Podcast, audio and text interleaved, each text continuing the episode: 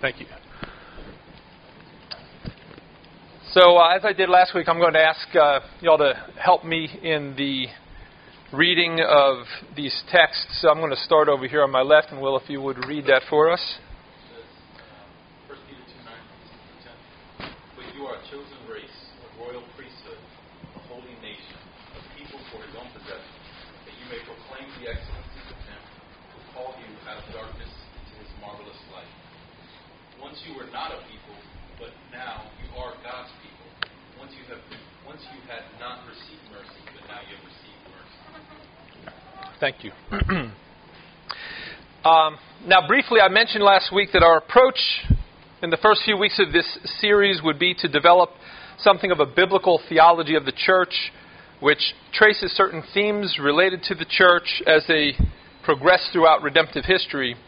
And we saw in this passage in First Peter two that Peter draws from several Old Testament passages to define for his readers, New Covenant Christian believers, exactly what God has made them and called them. And the passages he quotes or alludes to come from Exodus nineteen, Isaiah forty-three, and Hosea one and two.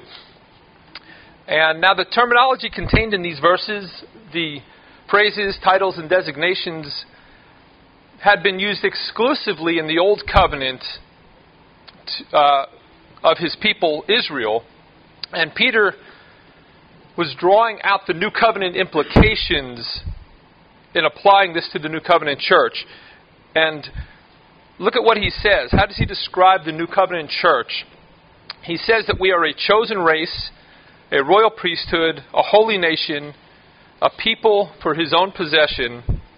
And in verse ten, that we are God's people, those who have received God's mercy. So then, considering the church as the people of God, we spent the remainder of our time last week looking at the church specifically in terms of its being God's assembly. And we started here because the English word church, which relates to the idea of belonging to the Lord, is the translation of the Greek term ecclesia, which means assembly.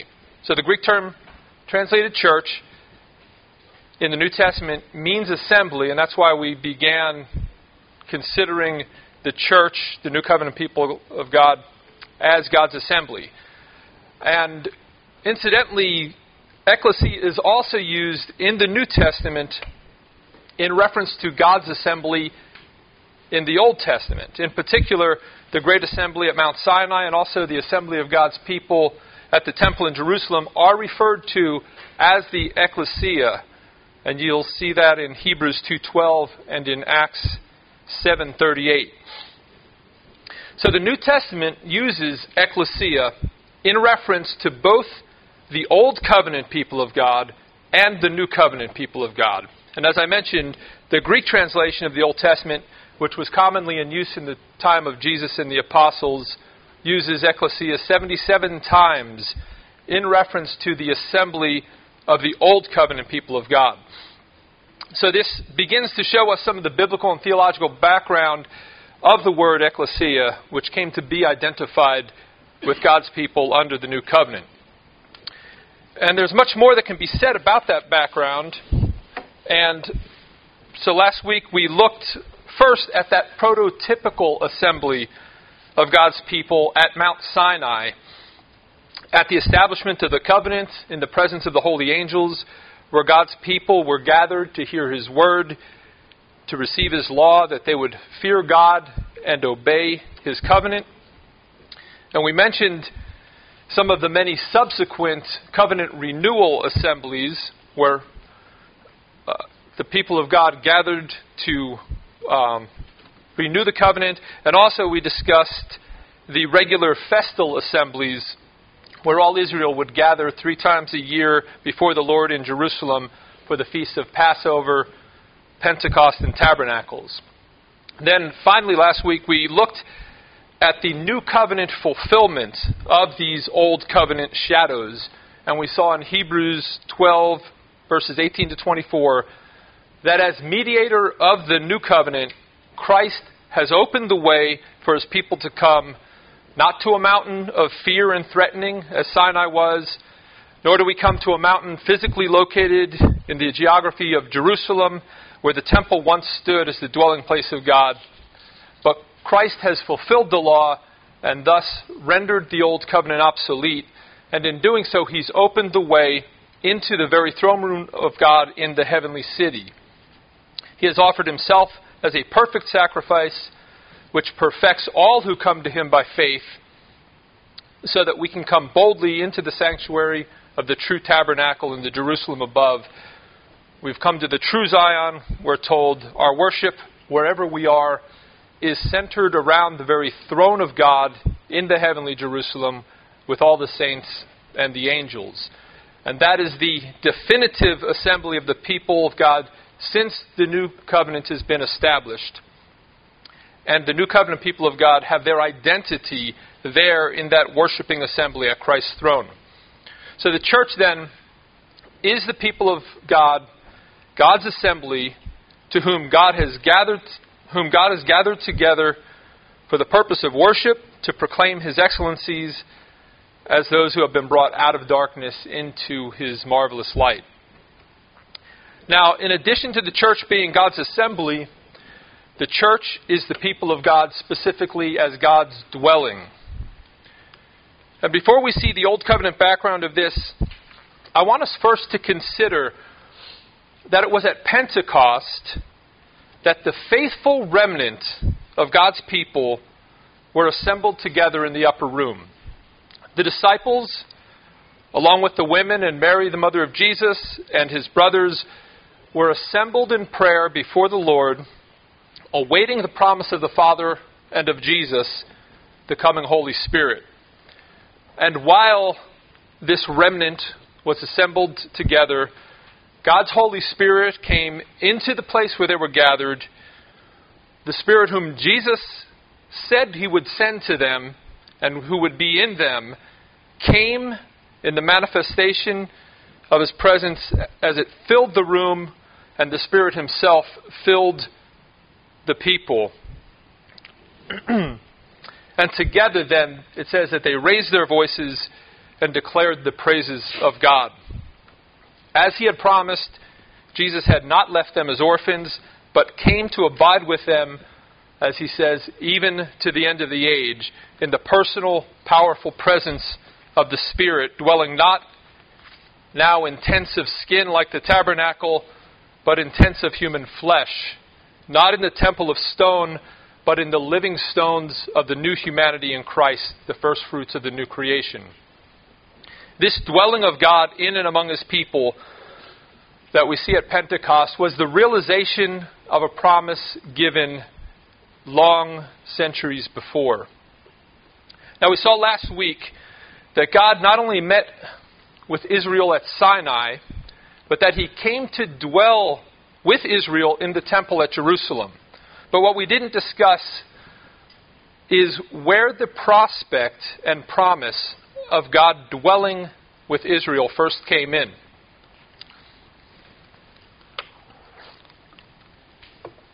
Now, in fact, in the scriptures, the initial picture that we have of God dwelling with his people is not given in the form of a promise, but shown in the reality of the Garden of Eden, where the newly created Adam fellowshipped with his Creator, his Father, without hindrance, prior to the intrusive and destructive presence of sin.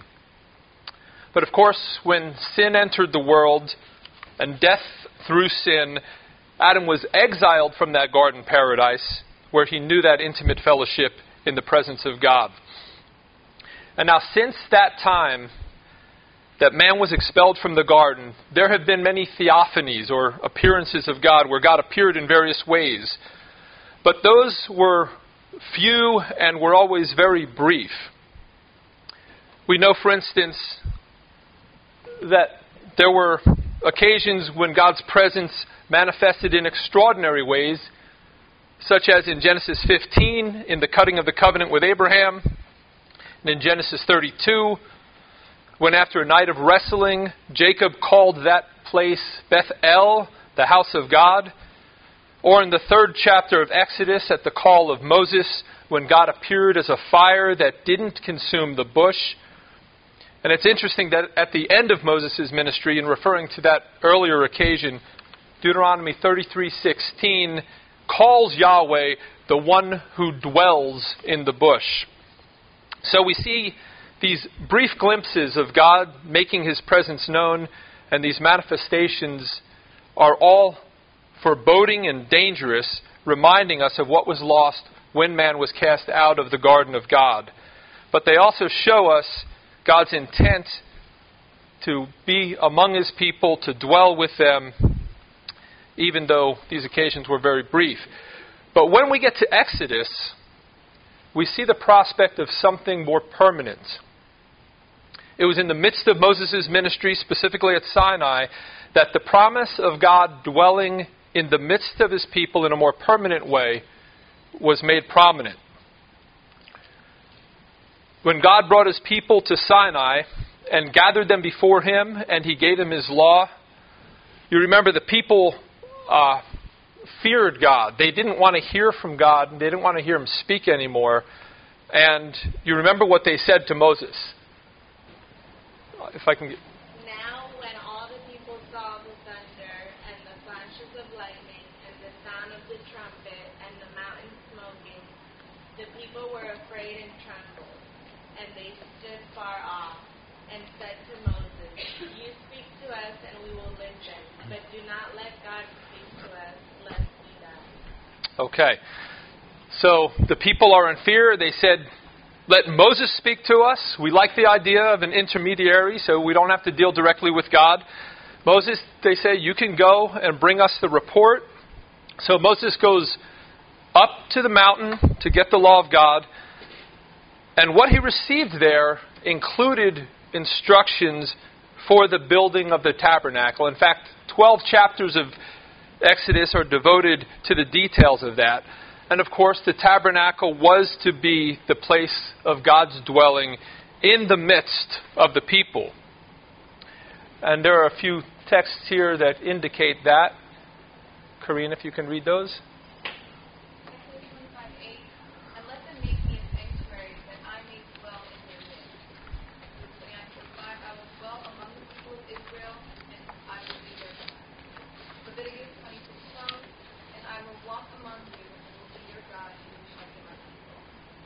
Okay, thank you. So here we see the renewal of the idea of God's, that God's people were to be those among whom God dwells. So God was not coming just to declare his law and establish his covenant and go away. The law included the provision of his dwelling in their midst, and his covenant involved the localized manifestation of his presence among them. And really, this was an amazing and a wonderful provision, but it was also a very dangerous one, wasn't it? Do you remember what, what happened when Moses was on the mountain receiving the law? What were the people doing? Okay, they were making a golden calf, that's right. They were involved in rebellion and idolatry. They were reveling in pagan idolatry. They had fashioned the calf, they were bowing down to worship it, they were consumed in pagan revelry and feasting. It was outright rebellion against God and against the covenant that they had just sworn to keep. Now, who remembers what happens next? Okay. Well, Moses came down from the mountain, broke the, the Ten Commandments, condemned them for their sexual immorality, ground um, uh, the golden calf they made into powder and made them drink. That's exactly right. That, that's exactly right. And we're going to get to that, but I want to talk about something just prior to that, um, before he actually came down. It's interesting, before Moses comes down, God tells him about the rebellion, and he declares that he's going to destroy them. Des, if you can read that for us.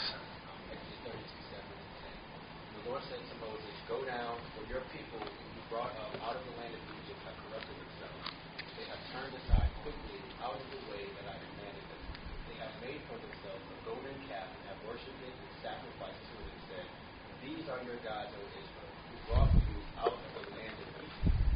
The Lord God said, the Lord said to Moses, I have seen this people, and behold, it is a stiff-necked people. Now therefore, let me alone, that my wrath may burn hot against them, and I may consume them, in order that I may make a great nation. Okay, thank you. Okay, so Exodus thirty-two, seven to ten. God tells Moses what's going on. And notice he says to him that the Israelites are your people. Um, and he says they're stiff-necked people and that he's going to consume them in his wrath. But then Moses, learning through this, the hard lessons of ministry and sacrifice and grace, pleads with God and says, don't consume them in your wrath. And he says, and he pleads with them on the basis of two things. First, the basis of God's reputation in verse twelve. He says, the Egyptians will say that you brought them out with evil intent to kill them and to consume them. So his prayer is driven by concern for God's name. And secondly, he pleads on the basis of God's faithfulness. In verse thirteen, he says, remember your promises to Abraham, Isaac, and Jacob, and don't cut off this multitude. Okay, so this is Moses' prayer, and the prayer of this righteous man prevailed. And it says, Moses went down the mountain with the two tablets, and as they approached, he could hear the revelry, and when they got closer and caught sight of this repulsive display, now it was Moses' anger that burned hot against them. And he smashed the tablets of the law, as Forrest just talked about. And Ron, if you can read this for us. Exodus thirty-two, nineteen and twenty. As soon as he came near the camp and saw the calf and the dancing, Moses' anger burned hot, and he threw the tablets out of his hands and broke them at the foot of the mountain. He took the calf that they had made and burned it with fire and ground it to powder and scattered it on the water and made the people of Israel drink it. Okay. So shortly after pleading for mercy for the people, God sees the idolatry and he's furious. Moses sees this idolatry. He's furious. And we find Aaron then pleading with him not to let his anger burn hot. And Aaron says, you know the people, that they're set on evil. And then Aaron goes on to explain how they prevailed upon him to make them false gods in his wonderful description of how he threw the gold into the fire and out came this calf. It just, there it was. Um, now we're told that after he had heard Aaron's pitiful excuse, Moses decided to put down this rebellion by force. And he says he stood at the gate of the camp and he asked, who is with the Lord? And only the Levites stood with him, and they strapped on their swords, and three thousand Israelites were killed by the Levites that day for their rebellion. So God's judgment came swift and terrible upon them for their idolatry. And the next day, Moses tells the people that he's going to intercede for them, which he does, saying, Lord, if you won't forgive, then blot out my name as well. And God says essentially, I'll deal with the people as I see fit. But he tells Moses to go and lead them into the land in chapter thirty-three, verse one. Mike, if you can read that. The Lord said to Moses, depart, go up from here, you and the people whom you have brought up out of the land of Egypt, to the land of which I swore to Abraham, Isaac, and Jacob, saying, to your offspring I will give it. Okay. So in verse two, then, following this, God says he will send an angel before them to drive out the Canaanites and all the inhabitants of the land. But he says, I will not go up among you. And that's what it reads in Exodus thirty-three, if you can read that. Exodus thirty-three, three.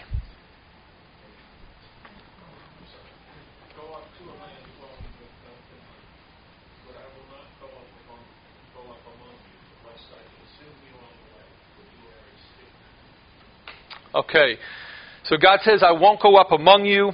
It's very interesting to read Exodus thirty-three and thirty-four and see how this unfolds. But essentially God says, I will not go up among you. If I dwell in your midst, even for a single moment, I will consume you because you are a stiff-necked people. Then the text tells us that Moses would pitch a tent outside the camp, far off from the camp, it says. And it was there that Moses would go to the tent of meeting, and God would come down in the pillar of cloud and meet with him at the door of the tent at a safe distance, if you will, from the stiff-necked Israelites. And some, no doubt, thought that this was a fair arrangement. God could meet with Moses without being a threat to the people. Moses could go and get counsel and revelation, and he could intercede for them. God would be close enough if they needed them, but not too close for comfort, if you will. But, but for Moses, this was not an acceptable arrangement. In verse twelve, he says, Lord, you say that I am to bring up this people, but who will go with me? You've told me that you know me by name and that I found favor in your sight. But he says, Lord, I need to know you. Show me your ways that I might know you and find favor. And then in thirty-three fifteen, he reaches this conclusion.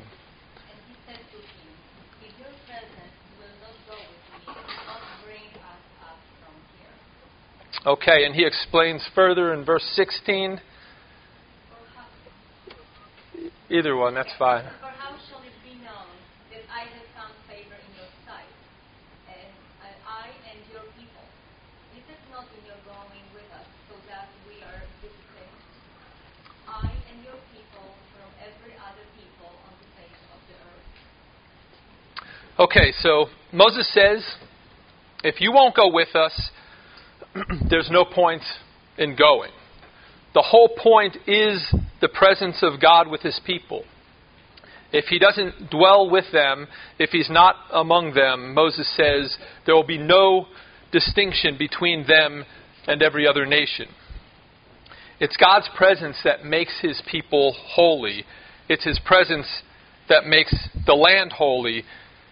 If he wasn't to go in their midst, there would be no point in going at all.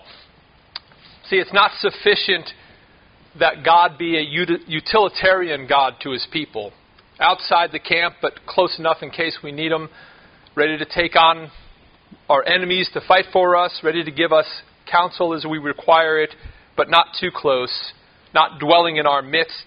Not imposing upon us his holy presence.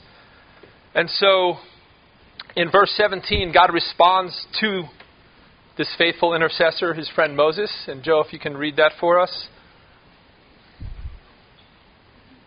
Oh, I'm sorry. And the Lord said to Moses, this very thing that you have spoken I will do, for you have found favor in my sight, and I know you by name. Okay. So then, following this, Moses says, please, Lord, show me your glory. Because this is what it's all about. Seeing and knowing and loving the glory of God. And what does God do? He says, I will make all of my goodness pass before you, and I will proclaim to you my name, Yahweh. I will be gracious to whom I will be gracious, and I will show mercy to whom I will show mercy. But you can't see my face, Moses, for man cannot see me and live. And the next day, after Moses made the necessary preparations, Moses goes up again onto Mount Sinai, and God shelters him in the rock and covers him as his glory passes by.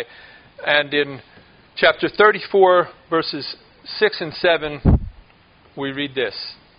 The Lord passed before him and proclaimed, the Lord, the Lord, a God merciful and gracious, slow to anger and abounding in steadfast love and faithfulness, keeping steadfast love for thousands, forgiving iniquity and transgression and sin, but who will by no means clear the guilty, visiting the iniquity of the fathers on the children and the children's children, the third and the fourth generation. Okay, and now as Yahweh proclaimed his name and his attributes, it tells us that Moses bowed quickly and worshipped. And in verse nine, It says this, Marilyn.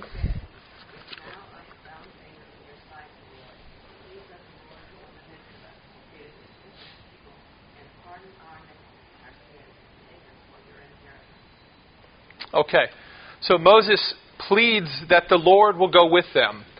And he doesn't say because these people aren't that bad or because they'll get better. No, he says, go in the midst of us, for it is a stiff-necked people. And pardon our iniquity and sin. Pardon our iniquity and sin, because Yahweh had just revealed himself as the merciful, gracious, forgiving God. So Moses throws himself, if you will, on the nature of the Lord, and he says, and take for take us for your inheritance. And he doesn't say, be our inheritance. He says, take us for your inheritance. And what happens? The Lord says, I will dwell in your midst, and I will go up among you. And so the tabernacle is built, and the Lord dwells then with his people. But before we look further at the tabernacle, I want us to note that the Apostle John makes reference to this narrative when he tells us about the incarnation of the eternal Word, who is God himself. And in John chapter one, verse eighteen, we read this. Joe? No one has ever seen God, the only God, who is at the Father's side. He has made him known. Okay, so here he tells us that no man has seen God. Not even Moses was permitted to see his face. But the only God who is at the Father's side has made him known. God who spoke to Moses, who gave him his word, who wrote his word on the stone tablets, has been more fully revealed in the incarnate Word, the Lord Jesus Christ, who is the supreme manifestation of the self-expression of God. Now, four verses earlier, we read this well-known verse. The Word became flesh and dwelt among us. Okay, he says that the incarnate Word made his dwelling among us. And here the Greek word skeneo means literally that the Word pitched his tabernacle or lived in his tent among us. And for anyone familiar with the Greek Old Testament, this reference would have been very clear. The skene was the tabernacle that Moses was commanded by God to build, as we saw in Exodus twenty-five, nine. Exactly as I have shown you concerning the pattern of the tabernacle and all of its portions, or each, sorry. Um, so you shall make it. Okay, thank you. And so this then is where God said that he would dwell with his people.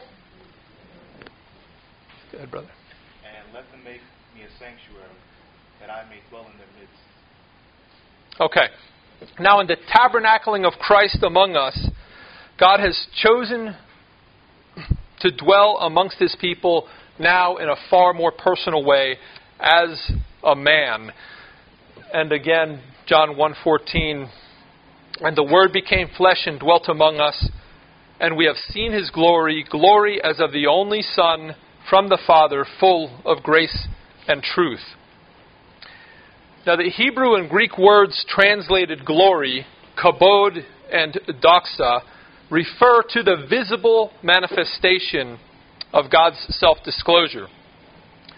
And he says that we have seen his glory. Where Moses could not see the face of God, we have seen the glory of God in the face of Jesus Christ. And he refers to this glory as of the Son from the Father, as full of grace and truth. And again, describing this glory this way brings us back to Exodus thirty-four six. The glory of God declared to Moses on the mountain, merciful and gracious, the Hebrew says there, is full of hesed, loving kindness, emphasizing the graciousness of that love. It's full of hesed and emeth, meaning truth or faithfulness. The, the New American Standard translates it there as truth. So we have John declaring that the glory of the Son, tabernacled in human flesh, full of grace and truth, it's the ultimate manifestation of God's glory dwelling among his people.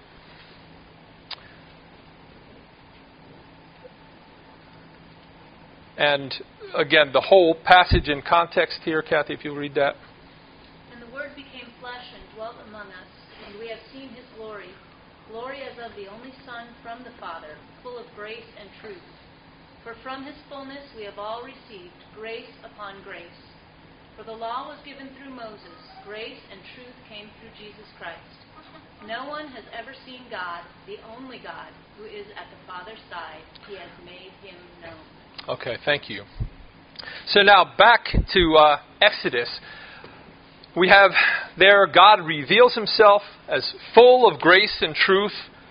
Uh, and the tabernacle is built for God to dwell in the midst of his people. Again, not at a distance, but in their midst. The God who had walked in the garden with Adam, who had come and covenanted with Abraham, who had come and revealed himself to Jacob at Bethel, has now provided a way where he would dwell in the midst of his people, Israel, in the tabernacle. And then Exodus forty, verses thirty-four to thirty-five, give us the account of his coming to fill the tabernacle. Then the cloud covered the tent of meeting, and the glory of the Lord filled the tabernacle. And Moses was not able to enter the tent of meeting because the cloud settled on it, and the glory of the Lord filled the tabernacle. Well, thank you. So the tabernacle is the dwelling place of God in Israel's midst, and it provides for us two things. First, it's a form of insulation from the glory of the presence of God. You've got the veil to the Holy of Holies, and you've got then the veil to the holy place, and then, of course, there's the veil around the whole structure. The glory of God is in here with the Ark of the Covenant, and God dwells above that. And there only the high priest is allowed to go. Um, only the priests are allowed to enter here. So there are successive barriers or insulation from the presence of God's glory. But the tabernacle is not only a barrier, it's also a way of approach. And the way of the approach is first by the altar of sacrifice where the blood is offered, where the sacrifice is made, and through that blood the priest is able to enter.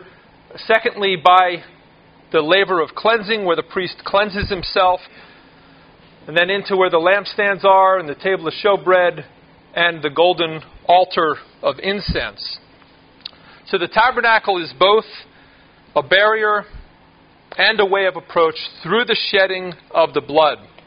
And so that's the symbolism of the tabernacle. God will indeed dwell in their midst, but he dwells there in a way that shows both his holiness and his grace. The veil is there, but it's also the way of entrance into his presence. Now, this pattern is also seen in the dwelling of God in the temple in Jerusalem, which was to be his permanent dwelling place. But we know that even as we see his glory filling the, the tabernacle, we also see it filling the temple in Second Chronicles seven, verses one to three. But we also see it departing in Ezekiel ten because of the judgment of exile from the land. And as we saw, this is all leading up to something far greater than a tabernacle of skins or a temple of cedar or stones. All of that is symbol and shadow in light of the further revelation of the new covenant. The greater reality is the Word become flesh. And we read in John two that Jesus cleansed the temple, but as he stood in the midst of it, he declared, "Destroy this temple, and in three days I will raise it again." Of course, he was speaking of the temple of his body. And so the question is, what then is the true tabernacle? It is the body of Jesus Christ. This is what it means for God to dwell in the midst of His people. He is Emmanuel, God with us. God is among His people in the incarnate Christ because He took human flesh and came to dwell with us as the true tabernacle. He is the true temple, and so He fulfills all that those shadows intended and, and pointed to. And that's why with the Samaritan woman, He doesn't give a geographical location as to where they should worship. Rather, He points to the coming hour of His death and resurrection, which would change everything for the worship of God. Because now the true worshipers will worship the Father in spirit and truth.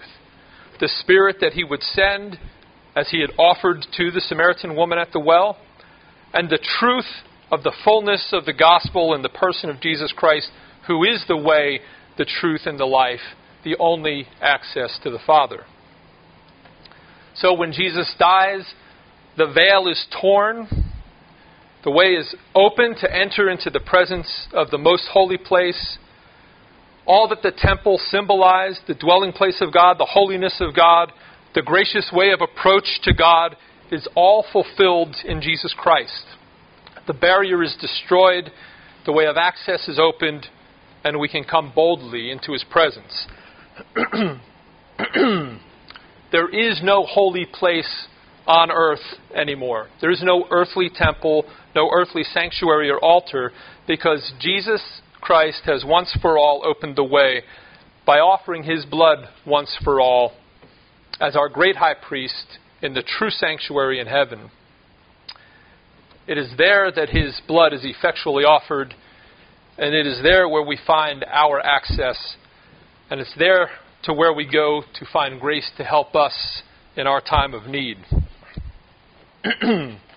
Now, I have to mention, if only briefly, the further revelation that God has given in light of Christ's work, the new covenant realities that He has brought about.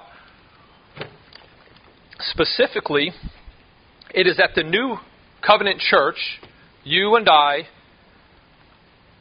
collectively and individually, it is we who are called the temple of God.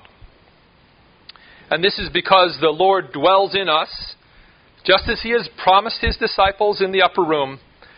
And this is because of our union with Jesus, who is the true temple, as ultimately seen in the New Jerusalem, in the new heavens, in the new earth, in Revelation twenty-one. Now, as I mentioned at the beginning, it was fifty days after Christ, our Passover, was slain, when the day of Pentecost came. Assembled together in the upper room was the faithful remnant of Israel, the disciples of Jesus Christ. And it was that assembly of God's people who were the first to become the dwelling place of God as His new covenant people, as His new covenant temple. As the Spirit would come to them and fill the room where they were and fill each one of them, as the tabernacle and the temple before them had been filled with the presence of the Lord. And there, that new covenant assembly would have its beginning in all of the unique power and privileges that Christ had provided in the blessings of the new covenant in His blood. That assembly would increase by three thousand that day, even as the assembly at Sinai was reduced by three thousand the day Moses came down with the tablets of law and found Israel in their idolatrous rebellion. But as I say, that day in Pentecost was just the beginning, and the New Testament reveals much more about the church as a temple, as the dwelling place of God. For example, First Corinthians three sixteen, here Paul refers to the church collectively as God's temple because it is the place of God's dwelling. And I'm going to jump to the back if you guys can read that. Pete, can you see that?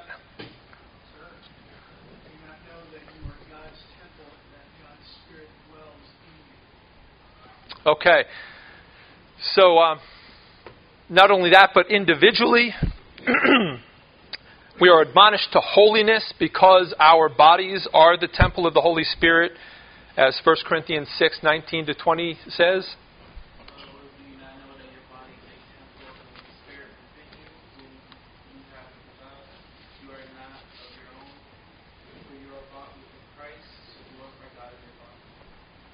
Okay. Then in Ephesians two eighteen to twenty-two, again seen collectively, the new covenant people of God, Jew and Gentile together, are God's holy temple, the dwelling place of God.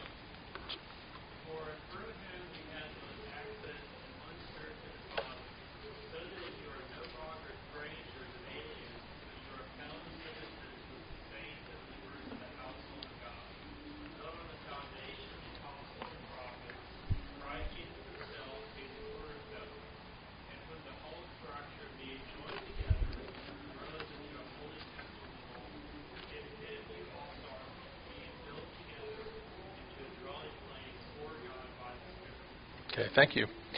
And then in Second Corinthians four, I'm sorry, Second Corinthians six, verses fourteen to eighteen, here Paul quotes several Old Covenant texts as fulfilled in the church, two of which we had seen earlier in relation to Israel in the wilderness, one of which was specifically in reference to the building of the tabernacle, that is Exodus twenty-nine forty-five. And brother, can you read this text for us?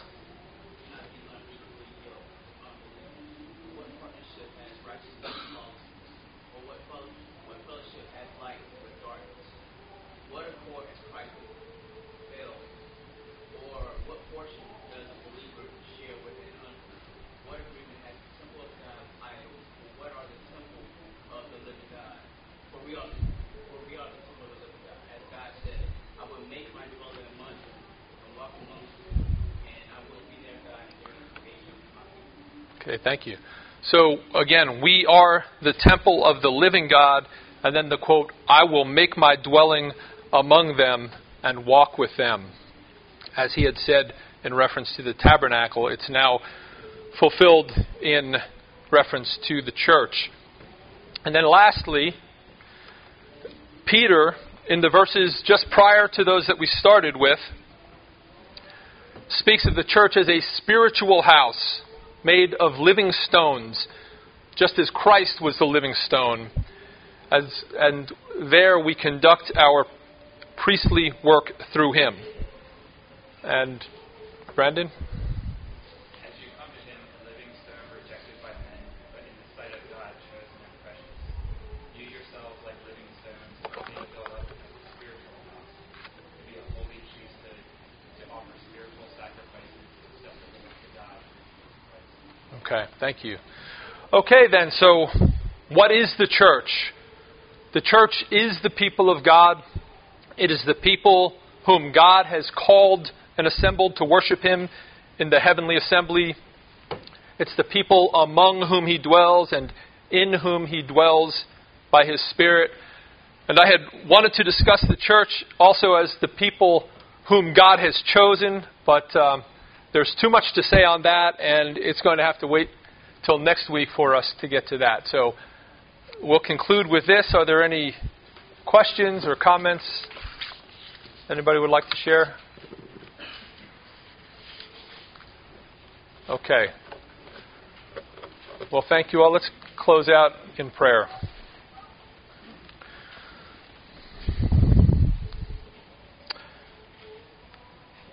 Our Holy Father, Lord, we are amazed at your grace, at your chesed, your loving kindness, your graciousness, your faithfulness.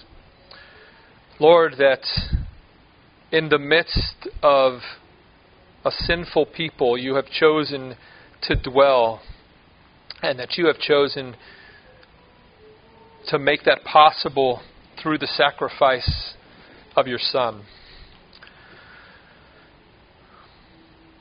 Lord, I pray that you would help us to grasp in a more profound way, in a more life-changing way, what is the great privilege you have granted us What is that great kindness you have shown us and continue to show us?